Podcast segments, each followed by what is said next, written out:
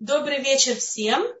И сегодняшняя тема э, нашего урока, она может быть самая важная из всех тем, потому что она посвящена тикшороту. Тикшорот – это кешер, это связь.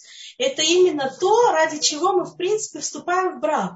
Мы вступаем в брак для того, чтобы стать единым целым. А как мы становимся единым целым? Э, именно с помощью того, что мы связываемся один с другим. Вот когда между нами возникает связь, когда между нами есть э, единство, есть общение. Вот именно к этому, именно это и является целью брака. Благодаря тому, что между нами есть связь, мы становимся единым целым, и в наши души, когда они спускаются в этот мир, они разделены на две половинки. И вся цель брака, она состоит в том, чтобы эти половинки соединились обратно. И невозможно это соединение без того, чтобы между нами была тикшорот, между нами была связь. Именно вот тикшорот – это то, что отличает э, человека от всех остальных других существ. И именно эта вот способность говорить словами, общаться. Значит, корень слова тикшорот – это кешер, это кув, шин, рейш, кешер. И слово шекер – ложь оно состоит абсолютно из тех же букв. Тоже шин, куфреш, только в обратном порядке, да, в измененном порядке.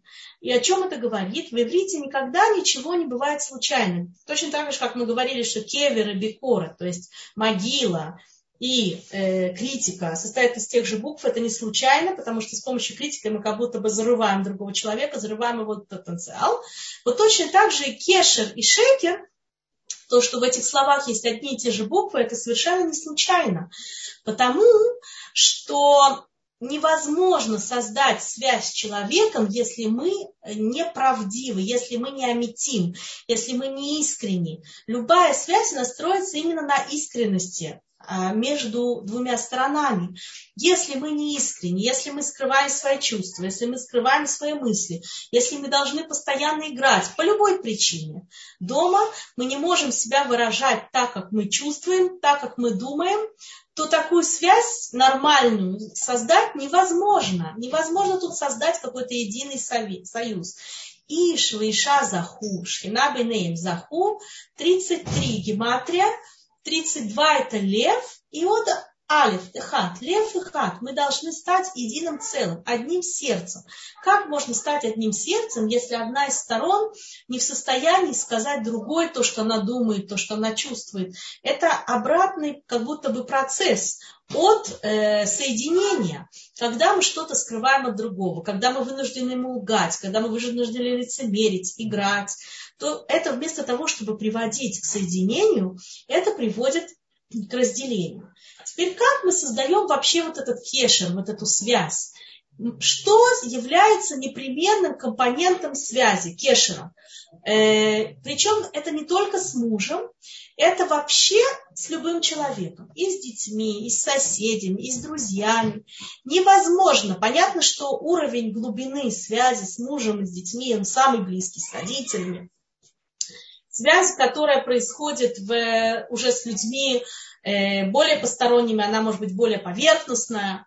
Но в любом случае, даже поверхностную связь мы не можем создать, если у нас э, нет вот этих трех компонентов.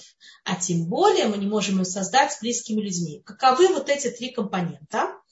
Значит, куф это мы можем запомнить эти компоненты на основании э, еврейских как бы аббревиатуры начальных э, слов, начальных букв в словах, которые это составляют.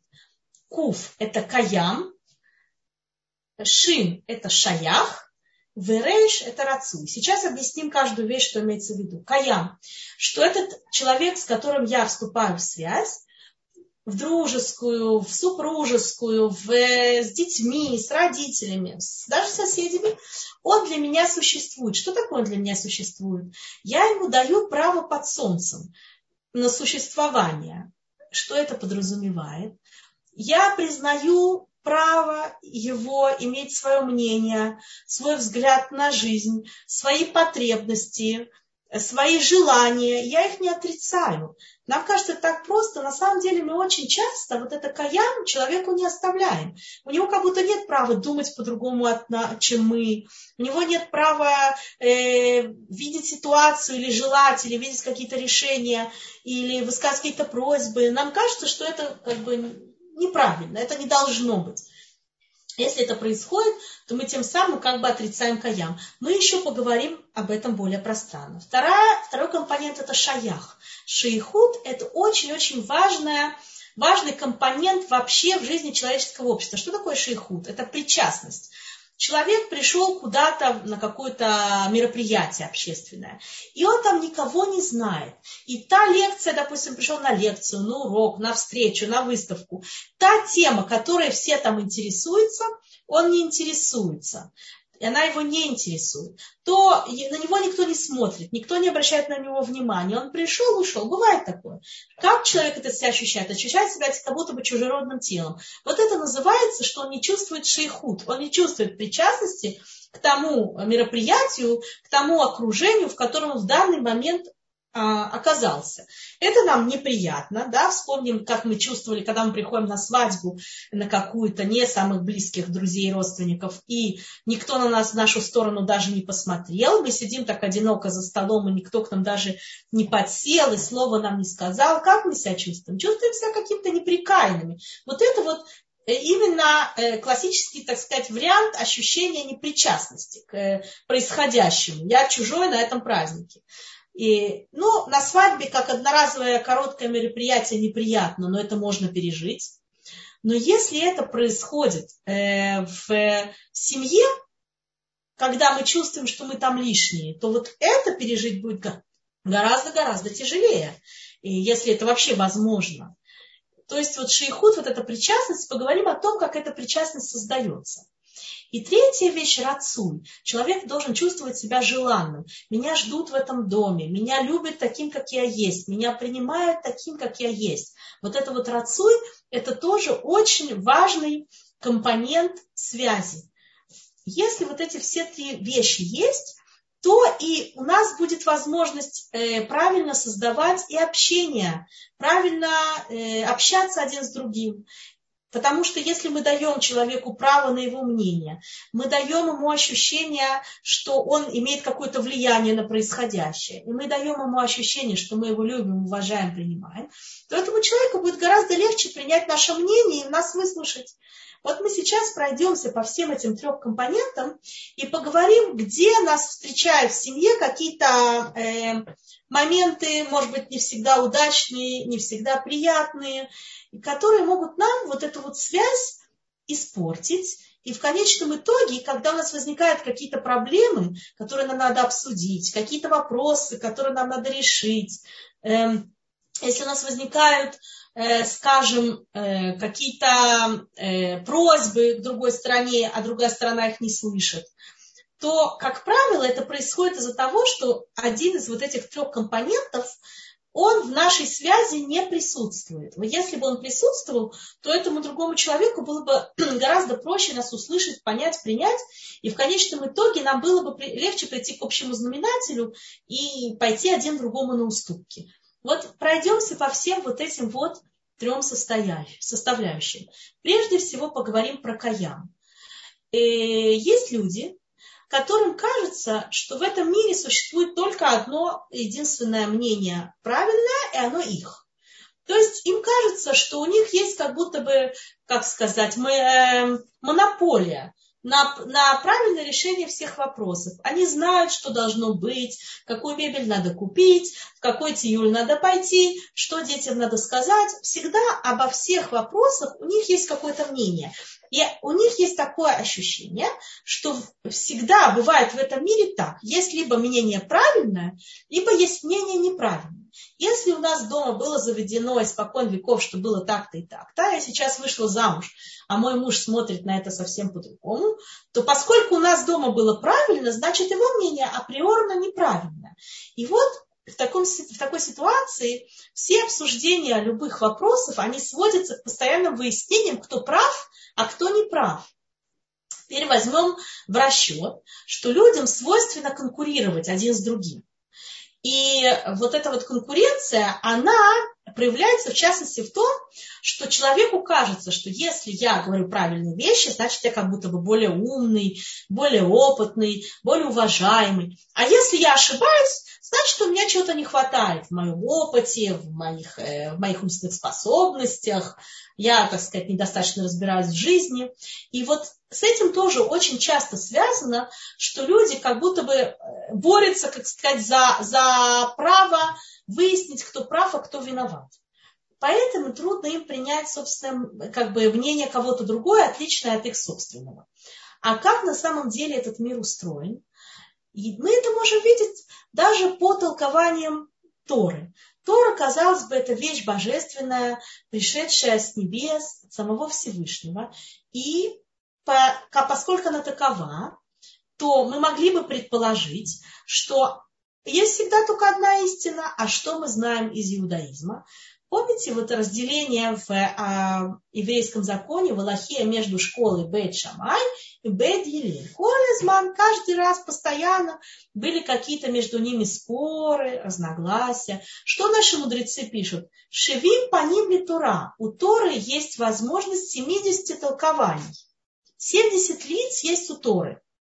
Если у Тора есть 70 лиц, то неужели вы думаете по вопросу, во сколько времени, в каком часу надо укладывать детей спать, или какой бюджет нам надо ассигновать на покупку мебели, или на, на то, куда нам ехать в Хофиш, должен быть один единственный вариант. Совершенно не факт. Если человек который находится рядом с нами, думает по-другому, это не значит, что мое мнение неправильное или его мнение неправильное. Это значит, что у каждого человека у него есть право отличного взгляда на жизнь. Наши мудрецы пишут, что Моши парцуфеем шану, каха да там шану. То есть так же, как наши лица, они отличаются, также и мнения, как бы и мысли человека, взгляды человека не отличаются. Точно так же, как трудно найти двух людей, которые как две капли воды похожи один на другого. Даже близнецы и то чем-то отличаются. А уж тем более люди, которые выросли в разных э, местах, в разных семьях, по ним, по ним, по ним лицо, оно отражает по ним. Оно, наше лицо, оно отражает то, что у нас находится внутри. И поскольку все люди разные, все лица разные, вот так же точно мнения наши тоже разные. И мы не обязаны с мнением кого-то другого соглашаться. Но то, что мы должны делать, мы должны это мнение уважать. Если нам, наш супруг, например, говорит что-то отличное от нас, мы не обязаны с этим соглашаться, мы не обязаны это принять, но мы не имеем права это перечеркивать и отрицать. Особенно, если это происходит в агрессивной форме. Вот это называется, что я человеку не даю вот эту вот привилегию, каям, он для меня не существует. Его мнение для меня не существует. Допустим, вы сидите с мужем и обсуждаете какие-то вопросы. Если он говорит, и вы в момент, когда он разговаривает, вторгаетесь в его слова, то тем самым вы говорите, вы не говорите, но это как бы так воспринимается с его стороны. И это не обязательно должен быть муж, это может быть кто угодно, но с мужем это, видимо, еще более часто происходит то вот это вот э, акт вторжения, он воспринимается с твоим мнением все понятно, можешь не продолжать. Оно неинтересно. А теперь послушай меня. Вот когда мы так делаем, то вот с Каямом у нас проблема. Как будто бы его мнение, оно для нас не существует. Нам неинтересно его дослушать до конца. А, и, и, и а если как, как следствие этого, еще э, хуже, если мы еще при этом не только вторглись, но еще дали, так сказать, оценку очень лестно тому, что он сказал, все с тобой ясно, ты ничего не понимаешь, ты как твоя мама, как, ты, как твой папа, твои друзья на тебя э, повлияли. То есть ты еще не просто вторгся в его слова, они тебя не интересуют, ты еще как будто бы э, объяснил, почему ты это сделал. Ты ему дал определение, место под солнцем. Все с тобой понятно, у тебя своего мнения нет, ты повторяешь мнение кого-то другого, или твое мнение недостаточно умное, да, вот ты ему, то, то ты в довершение к этому ты человека еще и обидел. Что другая сторона в этом случае учит? Она учит, мое мнение здесь никого не интересует. И что мы тогда получаем? Мы получаем потом семейную пару, которая приходит, вот, например, ко мне как семейному консультанту, И жена жалуется. Она говорит, он абсолютно не участвует в решении никаких вопросов в доме. Он никогда не высказывает свое мнение, что это такое. Я не могу даже мне с кем посоветоваться. И что мне говорит муж, например? Он мне говорит, а зачем мне его высказывать? В любом случае оно никого не интересует. Если я получаю в ответ обиды, если меня затыкают, если меня не слушают, зачем я должен высказываться? Ну, казалось бы, такая женщина может очень сильно радоваться. Отлично, теперь я тут буду сама все решать. Но проблема на нашей женской природы, что нам это плохо. Мы хотим чувствовать, что человек, который рядом с нами находится, он наш партнер, он, он наш шутав, он с нами вместе. У нас есть эта потребность. А потом мы будем жаловаться, мы одни в этом мире, все мы должны сами решать, он даже слова не произносит. Вот корень может быть в этом. А если, например, происходит обратная ситуация, затыкают меня, мы сидим с мужем, что-то обсуждаем. Я сейчас беру с мужем, потому что это наиболее болезненный момент. Но, как понятно, это работает с другими тоже. И я начинаю что-то высказывать и получаю. Либо я получаю определение своих умственных способностей не в самом, так сказать, лестном варианте, для того, чтобы поставить меня на место и сказать, кто тут здесь в в хозяине, кто что решает. Либо в мои слова сразу как бы вторгаются и не дают мне возможность высказаться то что я чувствую? Я чувствую, что меня тут не уважают, моего, с моим мнением не считается. Я тут как будто бы никому не нужен. И что в такой ситуации надо сделать? И понятно, что когда нас обижают, мы обижаемся, мы заводимся, и, возможно, э, реакция может быть бурной, эмоциональной, так сказать, со слезами. Могу это понять, но, к сожалению, это непродуктивно. Э, несмотря на все понимание обиды, и вот этого неприятного состояния, что меня унизили и не послушали, рекомендую настоятельно для нашей же пользы э, постараться взять себя в руки, может быть, посчитать до десяти, может быть, подумать о том, что о том, что я сейчас, э, он это сделал не специально, мы сейчас постараемся это исправить, и сказать ему, смотри, ты думаешь, что когда ты меня обижаешь. А сделайте как-то отражение, отражение того, что вы чувствуете, но спокойно. Потому что если вы нападаете, то нападение лучше э, как бы метод обороны. Да? Постарайтесь спокойно сказать. Слезы, э, эмоциональные бурные высказывания, они, к сожалению, не приводят ни к чему. Значит, если вы чувствуете, что вы не можете с собой совладать, и вы, э, а, а, а как бы вопрос, который вы сейчас решаете, он важный, поймите, вашему мужу тоже важно, чтобы вы были каемит. Невозможно делать э, связь, когда одной стороны нет. Понимаете, для связи, для диалога нужно два партнера. Не может быть разговор-монолог, а второй человек, он как будто бы как тень отца Гамлета там только присутствует. Это нереальная вещь очень важно ощущать, что рядом с нами есть партнер. Если вы не можете взять в руки, то скажите ему, смотри, ты сейчас со мной так поговорил, что мне сейчас трудно обсуждать это трезво. Я хочу, давай сделаем перерыв, вернемся к этому позже, если уже совсем никак не можете с собой справиться. Если да, можете, старайтесь успокоиться, насколько это возможно, и сказать спокойно, смотри, ты сейчас мне не даешь возможность сказать мое мнение ты, тебе оно совсем не интересно.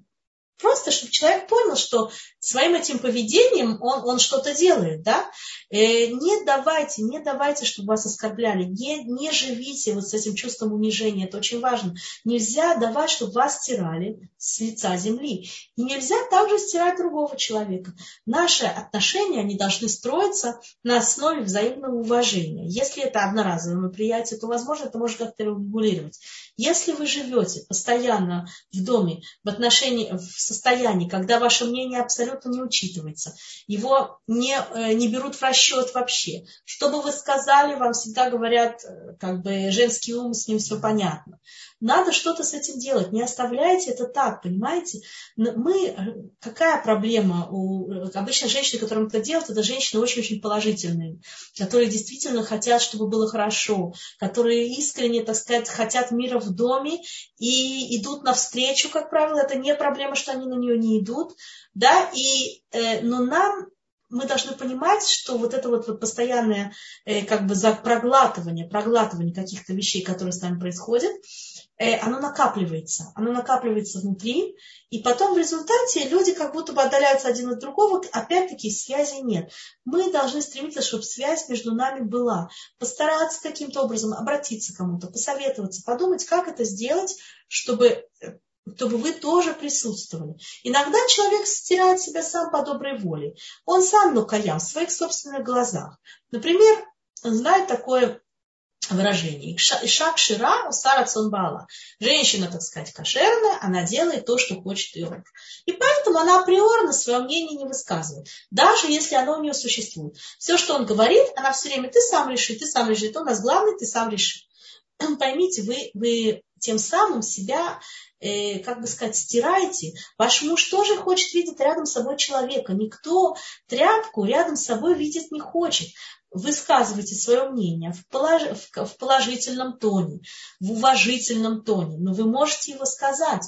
Понимаете, у, у вас есть женский взгляд, у него есть мужской взгляд. Эти взгляды, они дополняют один другой. Э, у женщины а, а, очень часто бывает гораздо более практично, более чувствительно э, к тому, что чувствуют окружающие.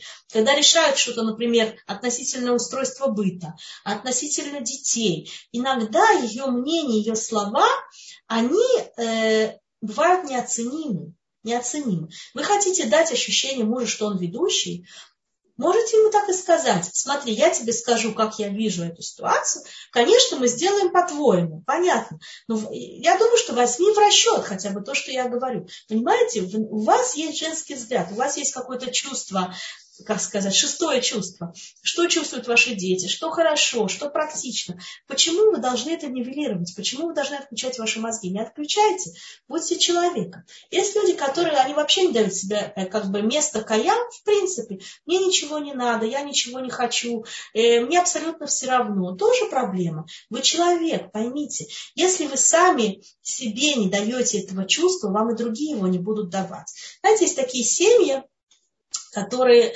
э, маме, что, например, э, есть у мамы день рождения, и все дети и муж стараются, что-то для нее делают, покупают ей. А есть семьи, где вообще мамин день рождения проходит мимо. Ничего не покупают, ничего для нее не делают. А что говорят? Нашей маме все равно ничего не надо. Потому что мама так, так себя поставила. Вы думаете, что это хорошо? Это очень-очень плохо. Мы любим того, кому мы даем. Хотите, чтобы ваши дети вас уважали ценили. Вы хотите, чтобы ваши дети получили от вас. Вы поймите, вас, что такое има? Ути, отах, да? Отах, мина и луким. Всевышний тебя назначил быть мамой каждой мамы у нее есть что-то внутреннее, какое-то наполнение, которое мы можем передать своим детям. Если мы себя стерли, если мы перестали быть значимыми, то значит нашим детям мы ничего передать не можем. Вы считаете, что это правильно, вы считаете, что это хорошо. А как, а как себя чувствуют ваши дети? Как себя чувствует ваш муж, когда вы женщина, которой ничего не нужно, которая абсолютно все равно на, на все?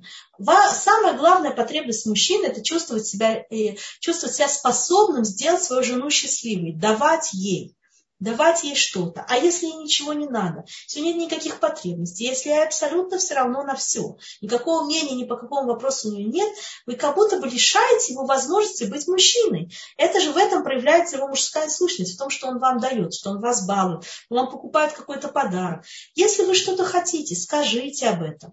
Если, если у вас есть какое-то мнение, проявите его. Если вы сами ничего не хотите, то, то другие думают, что вас нет, понимаете? Вы в этом доме пустое место. Дайте место под солнцем и себе, и мужу. Теперь поговорим про шаях. Шаях, женщины обычно со словом шаях нет проблем, потому что она слишком много всяких обязанностей лежит на ней в доме, для того, чтобы она могла от этого абстрагироваться и сказать, меня тут не стояло, меня здесь нет, я, я пустое место. Слишком много на, на нее возложено и а, от нее зависит, для того, чтобы она могла такое себе позволить. А женщина, она всегда шаехит. А что происходит с нашим дорогим мужем? К сожалению, э, испытание короны, вот когда была корона, э, э, то очень много всяких проблем, которые были э, как бы внутри семьи, они вылезли на поверхность. Те семьи, да, когда все сидели бедут, какая гематрия у слова бедут? Давайте посчитаем. Бет это 2, далит это э, 4, получается 6. Вав это э, еще 6 да, э, э, э, значит, это получается вместе 12, еще далит это 16, и юд, если мы напишем слово бедут с юдом, то это будет у нас 26. Что такое 26? Это юд кей вав кей, это же имя Всевышнего.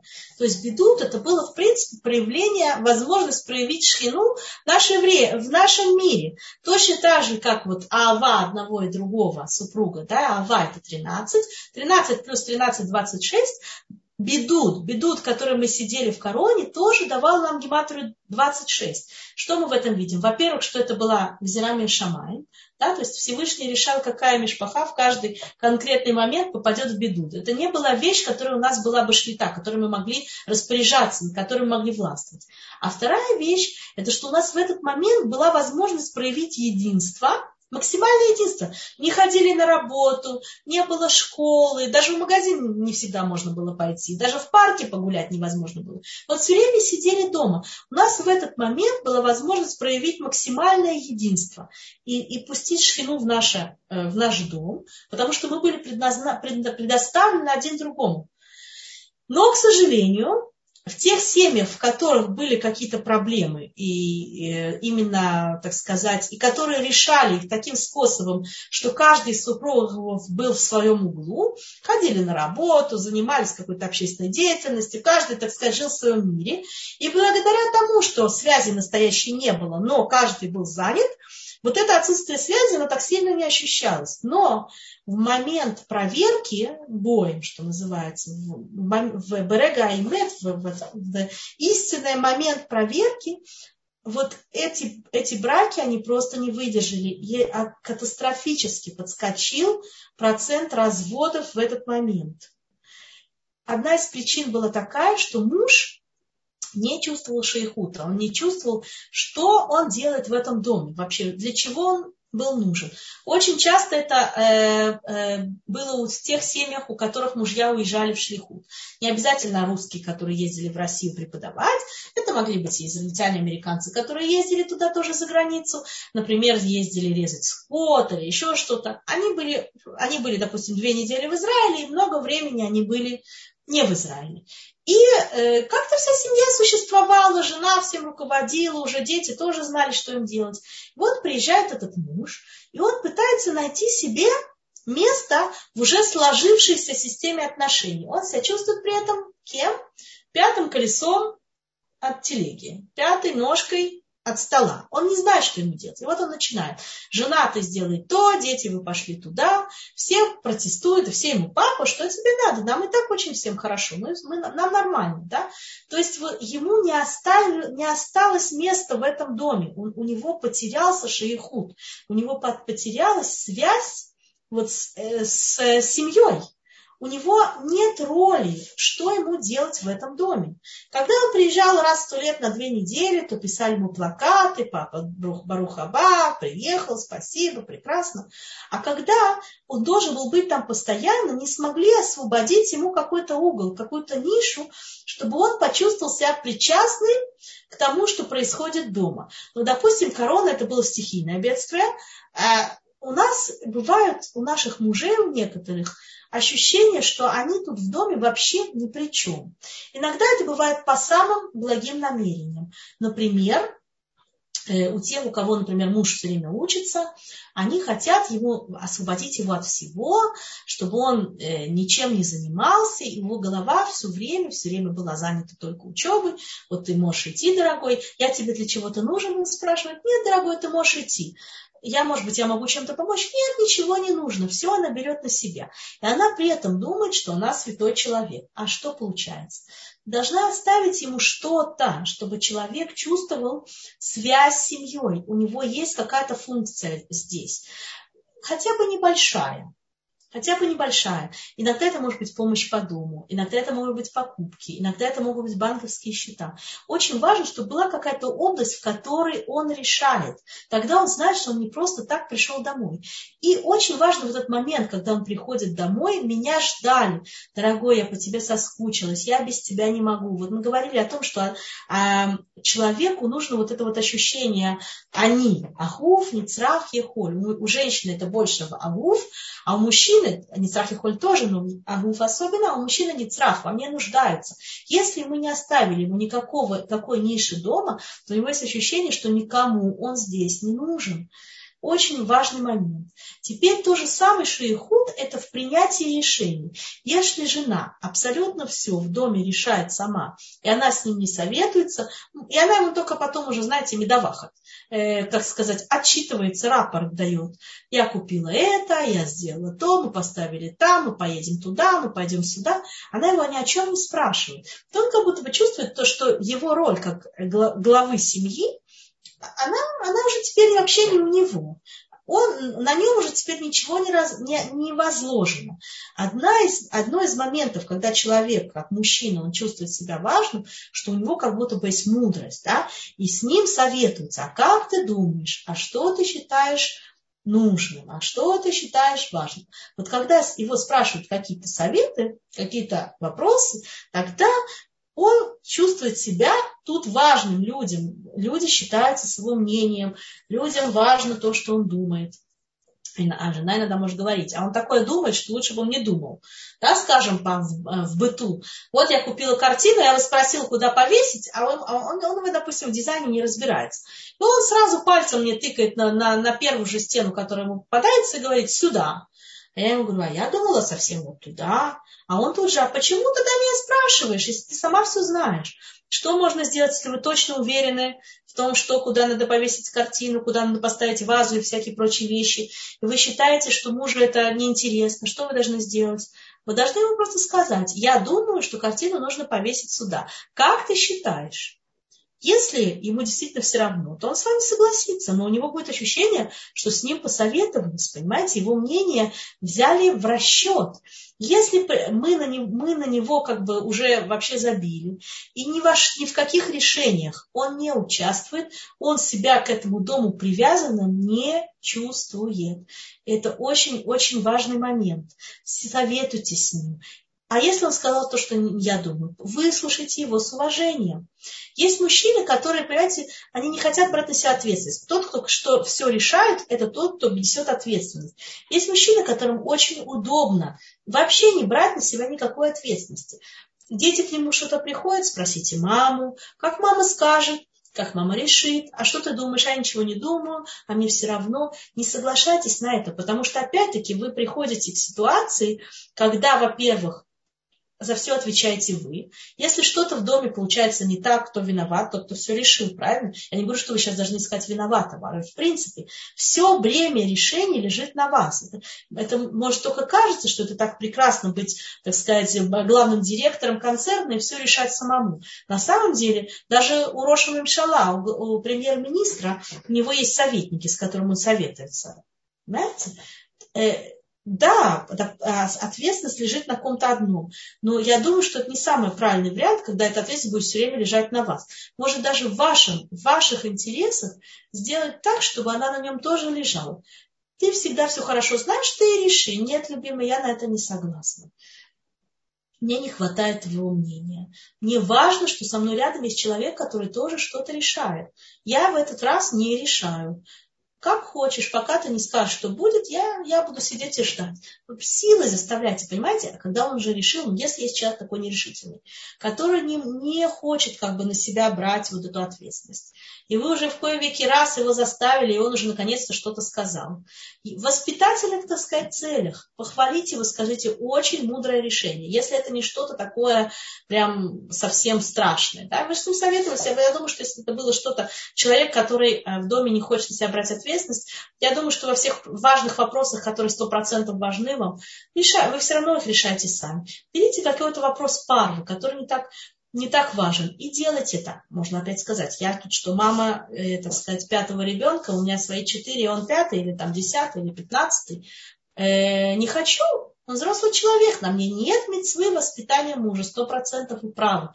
Но если уже так жизнь сложилась, что рядом с вами нет партнера, в жизни не нужно быть судек, нужно быть хахам. Делайте то, что реально может вам улучшить жизнь. Вы хотите, чтобы с вами, с вами был партнер, партнер у вас не получается, сделайте его искусственно. Не давайте человеку возможности раствориться. Понимаете, потом придет какой-то один прекрасный день, вам надо будет женить детей, вам надо будет принимать какие-то серьезные решения. Вы знаете, как вам будет тяжело, когда рядом с вами нет мужчины, на которого вы можете опереться?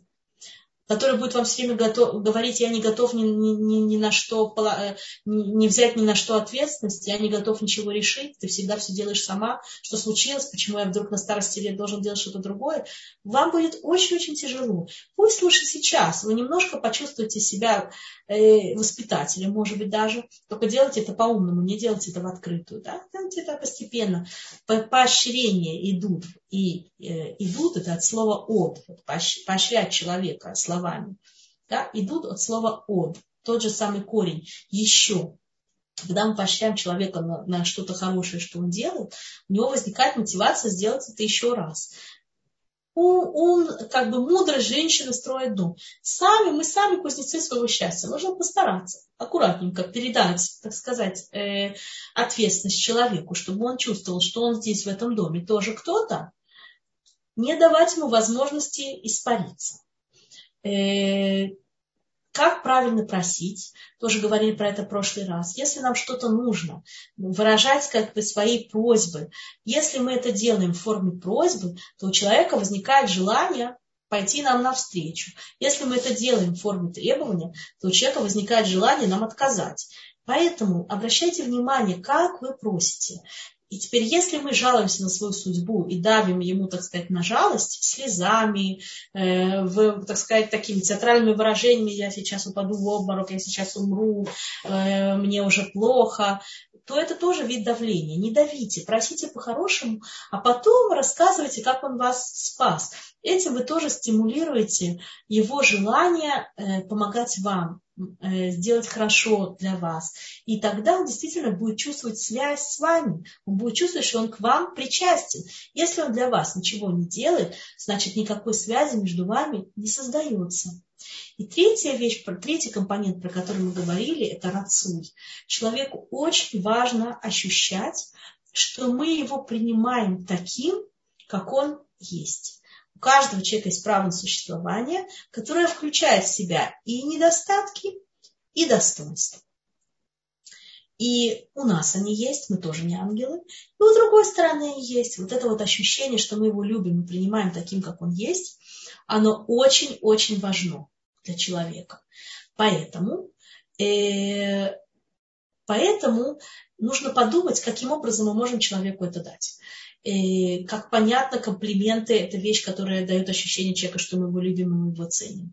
Как понятно, что мы, когда мы выражаем ему, что мы его ждем, ему это дает ощущение, что он нам рацу, что, что, что э, он нам желанен. И, и вот это вот ощущение, оно очень-очень важно. И э, я сейчас хочу посмотреть в чат и проверить, что там происходит. И, эм, я думаю, что я вижу чат э, еще предыдущего урока. Да? Так, я его сейчас э, закрою. Эм. Эм,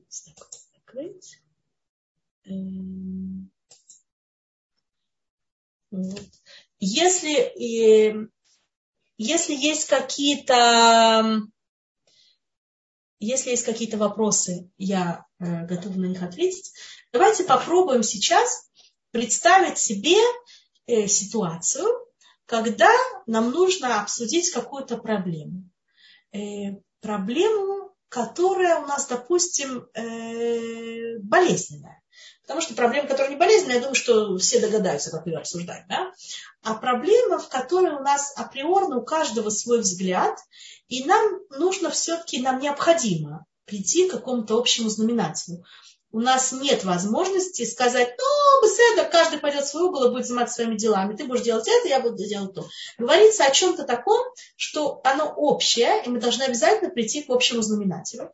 При этом в силу разного взгляда на вещи, в силу, так сказать, мыслей разных, у нас разных, так сказать, доводов в пользу того или иного решения – нам уже известно, что к общему знаменателю по этому вопросу мы прийти не можем. И, но это очень важно, не, семья не может существовать по-другому. Да? Скажем, например, э, жена чувствует, что ей необходимо поехать в отпуск. А муж чувствует, что такой необходимости у него нет. Потому что, например, э, э, дорого стоит, с детьми куда-то тащиться, еще какие-нибудь э, варианты, да? Э, что, э, что в такой ситуации можно сделать? Каким образом можно прийти к какому-то общему знаменателю? Во-первых, очень важно, чтобы обсуждение, обсуждение вопроса, оно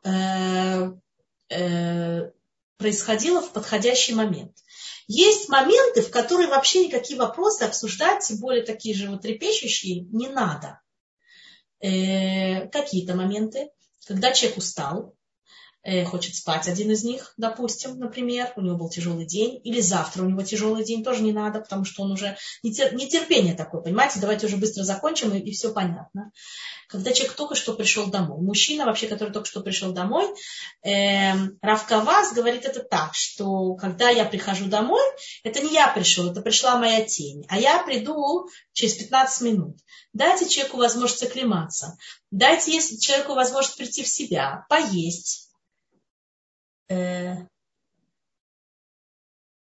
если муж, я вижу то, что вы написали, я, я, я, я скажу это, одмят.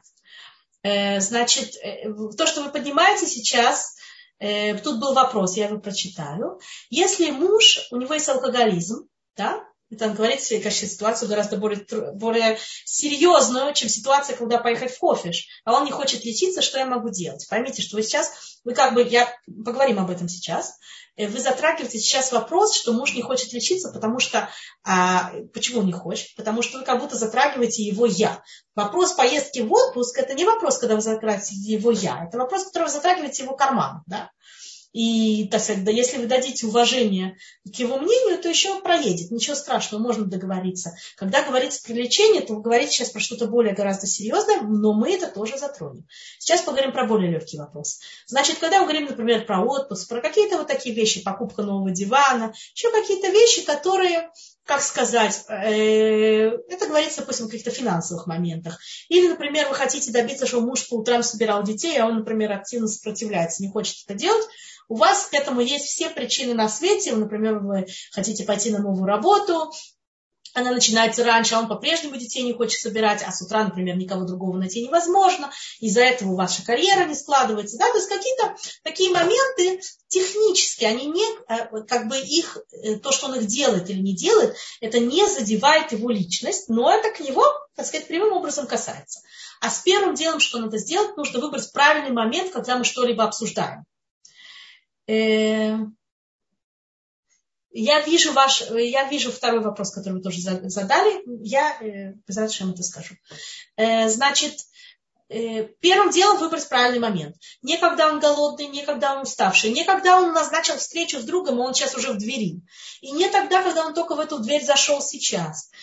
Подождать, пусть человек поест, немножко придет в себя. И вот в этот момент можно и обсудить дать возможность человеку, э, дать регламентацию прежде всего его э, мнению тоже и постараться вызвать стимул у него быть, так сказать, в положительном ключе. Э, мне так приятно, что ты всегда готов пойти мне навстречу. Ты человек, да, начните, начните с комплимента. А я так не чувствую, а вы сказали, что я должна быть искренней. Наверное, бывают какие-то моменты, когда он, да, согласен пойти, не то, что вы ему совсем врете. Например, вы чувствуете, что никогда нет таких моментов, когда он готов вам пойти навстречу. Тогда не говорите это, не надо врать. Ну, что вы можете, да, сказать? э, спасибо тебе, что ты, то, что ты готов сейчас меня выслушать. Да?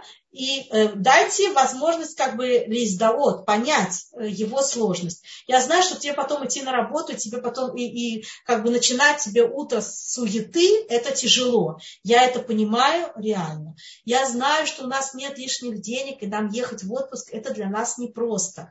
Я понимаю, что на тебя это это тебе, для тебя это лиш, ли, как бы лишнее бремя, которое ты на себя берешь, и я знаю, что тебе с этим трудно. Да?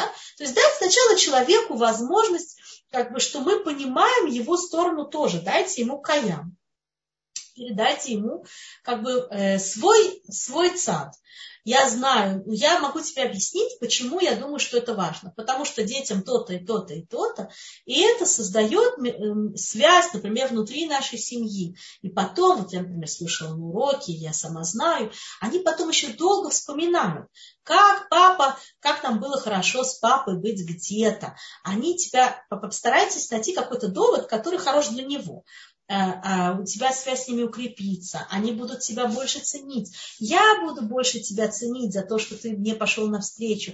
Мне, э, меня это сделать ему мотивацию, мне это делает хорошее настроение. Я для этого буду более радостной. У меня будет больше сил справляться с домом. Сделайте человеку, чтобы была какая-то конкретная, так сказать, э, польза от того, от того, что вы говорите. Да, но, конечно, теперь дайте ему, так сказать, право решения. Смотри, я тебе все изложила, понятно, что право за тобой. Когда человек знает, что право за ним, то тоже, если вам что-то отвечает, прослушайте его до конца, не перебивайте его на середине. после того, как он закончил, сделайте, что называется, шикув. Повторите, как я правильно поняла, ты сказал то-то, то-то и то-то, это правильно я поняла. Иногда мы даже вообще не слышим, что вторая сторона говорит. Мы настолько заняты, чем его, так сказать, э, в ответ атаковать, что мы уже не слышим вообще, что он нам отвечает. Да? То есть вот в таких вопросах правильно начать с комплимента, закончить комплиментом, выражать свою просьбу как просьбу, а не как э, э, требование. Не плакать, я уже падаю с ног, и, и даже если мы не плачем физически слезами, мы можем плакать тоном. Э, если я не поеду в отпуск, то у меня будет нервный срыв. Этим самым это как шантаж, понимаете, вы на него давите. Человеку не хочется что-то делать из-под палки. Натина, мулида, ава, отдача, делать любовь, когда человек делает это по собственному почину, когда он чувствует себя годой, большой, он ларч, он дает вам от всего сердца. Э, говорите в положительном ключе, делайте человеку мотивацию положительным. У меня будет больше сил быть с тобой, э, я буду чувствовать с тобой больше связи. Да? Не то, что я с тобой не чувствую уже связи. Ты меня не, не идите с отрицательного, идите как будто с положительного момента.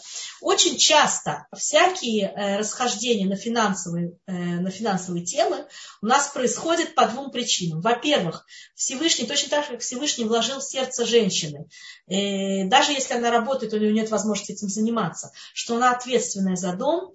Э, мы это можем видеть э, э, на примере гостей. Муж привел каких-то людей в дом, жена сразу начинает нервничать. Я же не помыла пол, я же не убрала. Да у нас все чисто, у нас все нормально. Она чувствует, дом это я. Если дома не убрано, если дома не чисто, то это как будто бы бросает тень на меня. Вот точно такое же чувство ответственности Всевышний вложил мужчине по поводу денег, потому что вот это вот проклятие э, в поте лица будешь добывать хлеб своего, свой, да, оно было дано мужчине, а не женщине.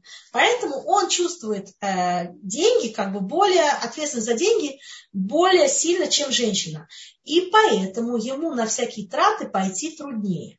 Вторая причина, что взгляд мужчины и женщины на, на то, что важно в доме, разный. Например, мужчина ездит на машине и ему э, нужно, допустим, новая машина, или ему нужно починить машину, или ему нужно купить туда какое-то новое приспособление. У них, допустим, есть 5 тысяч шекелей, ему нужно это. А жена видит, что у нее сломалась, допустим, э, ну, холодильник, я думаю, что это уже ЧП такое, что уже тут нечего делать ну, скажем, морозильня, в которой они покупают э, мясо на, на праздники, да, что-то такое более э, абстрактное, без чего вроде бы пожить можно. Вот у них я сейчас 5 тысяч шекелей. То есть мужу 100% понятно. Или морозильника у них вообще нет, его надо срочно купить, потому что она не может к празднику, вот, допустим, она должна выдавать детей замуж там, или готовить бармицу, и она уже придумала, что если у нее будет морозильник, она сможет на месяц раньше напечь пироги на 100 человек и, и заморозить. У нее их она уже, у нее есть план. Морозильник там нужен. А у него есть план. Машину мне надо починить. Понимаете? Почему они не могут договориться между собой? Потому что он отвечает за машину, и он больше чувствует, что ему не хватает машины. А она отвечает за готовку, и она больше чувствует, что ей не хватает морозильника. С уважением относиться к его стороне постараться выдвинуть какой-то довод, который его убедит. Например, смотри, дорогой, если я сама сварю на бармицу, то мы выиграем на кеттеринге 5 тысяч шекелей, и мы тогда сможем все сделать. И бармицу с домашней выпечкой, и еще и машину купить. Понимаете? Сделать какой-то такой довод, чтобы человек понял логически, не с истерикой, ты меня никогда не понимаешь, мои нужды тебя не интересуют. Никогда не понимаю, ну отлично, а что тогда, какие проблемы? Ты же мне уже диагноз поставила, ну теперь надо его подтвердить, правильно? То есть давать именно, э, э, давать именно такие, такие доводы, которые человека могут убедить. Теперь давай давайте мы поговорим э, о, э, о том, что здесь написано. Э, вот я вижу здесь вот, э, я про алкоголизм я, я вижу. Э, значит так, я сейчас говорю другой вопрос, и к алкоголизму возвращаюсь после этого, потому что это очень серьезный вопрос. Муж уходит обсуждения, так как не умеет вести диалог и обосновать, и объяснить свое мнение, злится и грубит. А если это важно или срочно, он настаивает на своем. Диалог не получается никогда. Есть люди, которые действительно лучше могут себя обосновать которые хороши в том, чтобы доводить какие-то, приводить какие-то доводы. Есть люди, которым очень трудно с логическими доводами. Они обосновать их не могут. Теперь, э, когда начинается обсуждение, если бы оно э, основывалось только на проведении логических доводов, то априорно, например, жена, она более логически может выстроить свои объяснения, э, как бы объяснения, риторический дар, он вообще, она, может, она вообще учительница или воспитательница детского сада, она вообще умеет хорошо все объяснять, да? А он, допустим, руками работает, он не привык, или на компьютере, так сказать, формулы э, вводит. Он не привык, э, так сказать, риторическим даром э, не обладает, не привык себя объяснять нормально. То что он чувствует? Он чувствует, что априорно он всегда проигрывает.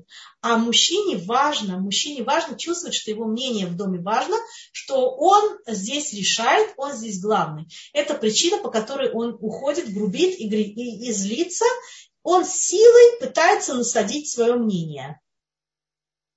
Да? Что мы в такой ситуации можем сделать? Э, во-первых, дать ему больше ощущения, что его, э, э, мы с его мнением считаемся. Э, дать ему первому возможность высказаться. Сказать, вот э, у нас есть такая-то проблема, что ты думаешь по этому поводу? То, что он сказал, повторить за ним. Ты сказал то-то, то-то, то-то, я правильно тебя поняла, дать ему возможность, чтобы он первый говорил. И потом, хотя бы на первых порах, в тех вещах, в которых вы можете по нему подстроиться, подстраивайтесь. Теперь, когда начинается грубость, тоже, опять-таки, как воспитательный момент, когда начинается грубость, вы не, вы не должны участвовать в разговоре, а не он. Понимаете, грубость с вами, вы должны сами для себя решить, грубость со мной больше не катит. Со мной катит теперь только хорошее отношение, уважительное выслушивание меня. Теперь, когда начинается грубость, сказать очень жаль, я, я чувствую, что сегодня ты устал, видимо, нам придется отложить обсуждение вопроса на другой раз. Так? Если он выслушал, вы повторили за ним, потом сказали что-то в мягкой форме. Теперь сделайте ему парочку комплиментов, так сказать, подмажьте, да? Скажите, очень, ты сказал сейчас очень э, мудрая, мудрую вещь я хотела бы с тобой посоветоваться. Дайте ему ощущение, что он на коне, а не под конем. Тогда, возможно, ему не придется агрессивно, так сказать, отвоевывать свое место под солнцем.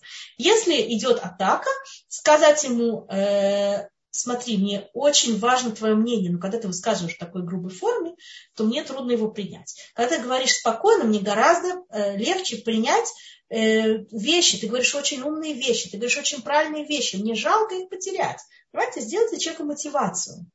Вот. Теперь давайте поговорим относительно алкоголизма. Алкоголизм это очень, к сожалению, э, распространенная проблема в наших кругах, к большому сожалению, тяжелая. Э, алкоголизм это зависимость. Это э, называется на иврите макрут. Вещь, от которой человек сам избавиться не может. Э, возникает она, как правило, э, очень часто также и на наследственном фоне, то есть у него уже генетически как бы в семье он это видел, и это как бы логическое продолжение того, что он видел. И это одно из э, способов человека убежать от действительности. Если ему плохо, если ему больно, не обязательно зависит от вас чтобы вы только не брали на себя вину, да, если, если ему плохо, если ему больно, если он не может себя как будто бы реализовать, то одна из, один из моментов, как он может забыться, так сказать, и ничего не знать, это выпить. Эм, поскольку эта вещь, она является его способом существования в этом мире, то вы можете догадаться, почему он не хочет идти лечиться. Э, очень трудно что-либо сделать. К сожалению, очень часто приходится э, делать это мамаш силовыми ультимативными э, способами, а не способами по-хорошему договориться. Э, нужно взвесить все, нужно посоветоваться в каждом конкретном случае. Само это не проходит.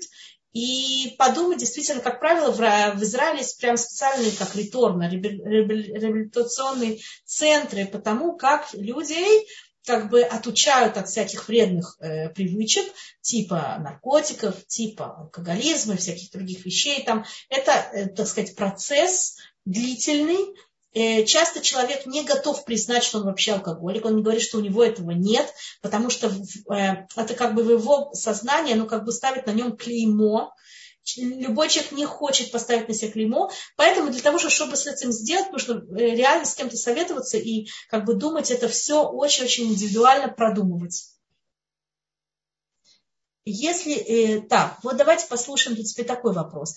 Муж говорит, что дети не поднимают трубку, не перезванивают. Зачем он работает? Лучше поехать отдыхать э, ему, пожить для себя. Как отвечать? Он э, э, человек, мужчина, э, для него как воздух, как для нас, как для женщин, воздух, как бы потребность как дышать является любовь, так для мужчины является как воздух необходимостью ощущать, что к нему относятся с уважением. Я не говорю, что уважение все стоят по стойке смирно и отдают ему честь, не до такой степени, хотя так тоже неплохо а именно, что вообще с ним считаются, если дети не поднимают трубку, не перезванивают, они тем самым ему говорят, папа, ты для нас пустое место. Тебе представьте, он тяжело работает, для них старается, он думает, я все тяжело делаю, а они в ответ мне ничего. Смотрите, если у вас, как у жены, есть э, связь хорошая с детьми, у вас есть возможность на них повлиять, объясните им это. Скажите, я не знаю, по каким причинам они не поднимают трубку, возможно, э, он так себя ведет, что им не хочется ее поднимать, да? То есть все может быть. Он отказывается, не признает, а они от него не зависят. Дети от него не зависят. Э, значит, мы говорим про больших детей. К сожалению, авторитет папы, авторитет мамы, дети в семье работают рупором. Если у мамы есть в маминых глазах авторитет у папы, у детей тоже есть авторитет у папы. Если у мамы нет авторитета у папы, даже если внешне она это не выражает, но она за спиной, знаете, э, есть женщины, которые внешне вроде она к нему с уважением относится, но внутри она на него злится, обижается. Он себя, он себя некрасиво ведет, она его не научила вести себя нормально с собой, не, не ставила границы. Она детям жалуется. Иногда он с ней, они между ними все нормально, он, он детей в переходном возрасте, допустим, не, не был готов их слушать, принять. Очень многим мужчинам трудно принять детей, потому что дети в переходном возрасте часто ведут себя нагло и не хотят слушать. Вот от них не зависит. Пойдите навстречу вашему мужу, ему больно. Я считаю, что в данной ситуации, да, вы поедете сами. А детям, а с детьми вы будете делать тогда, когда дети будут нормально себя вести. Понимаете, вы не можете дарить детям его руками или даже своими подарки, если они к нему относятся презрительно, если они не, нет уважения должного с их стороны это как будто бы, понимаете, у вас в доме как будто бы идет холодная война, и вы взяли сторону неприятеля. Я не говорю, что вы, вы должны с детьми воевать, но в данной ситуации нужно себя умно вести. Ваш муж должен чувствовать, что вы с ними, вы понимаете его боль, вы же, вы же одно целое. Если дети себя ведут с ним недостаточно уважительно, он реально не, действительно не обязан для них делать что-то. Понимаете? Я не говорю, что должна быть конфронтация, но если у вас есть какое-то влияние на них, можете с ним поговорить и сказать, что бывает. Я, смотрите, может быть, там было очень много, как сказать, уже слез пролито взаимных, да, было очень много столкновений, которые это привело к тому, что они с ним дело не хотят иметь. Понимаете? Я же не знаю вашу ситуацию. Если есть какая-то возможность им сказать, смотрите, папа, оправдать их, сказать, я, я знаю, что он себя вел с вами некорректно. Я знаю, что просто в интересах, просто это хесед. Представьте, человек привел их в этот мир. И это то, что он получает в ответ э, поговорить с детьми, сказать, я знаю, всегда, вы хотите кого-то в чем-то убедить, дайте всегда понимание, каям, дайте им место. Я знаю, что папа иногда с вами себя вел грубо. Я знаю, что он, э, у вас на него есть обида, да. Несмотря на это, он ваш папа, есть мецва, кибутавеем, да, мы должны к нему относиться с уважением, несмотря на все обиды. Мы прощаем кому-то, прощают нам. Если это возможно, смотрите, я не знаю, насколько там все уже накалилось. И оно требуется от него, чтобы он повез детей на отпуск, оплатил им что-то, когда в ответ они ведут себя так сами. Понимаете, это вы как будто вы берете сторону неприятеля, как будто вы не даете э, место его чувствам.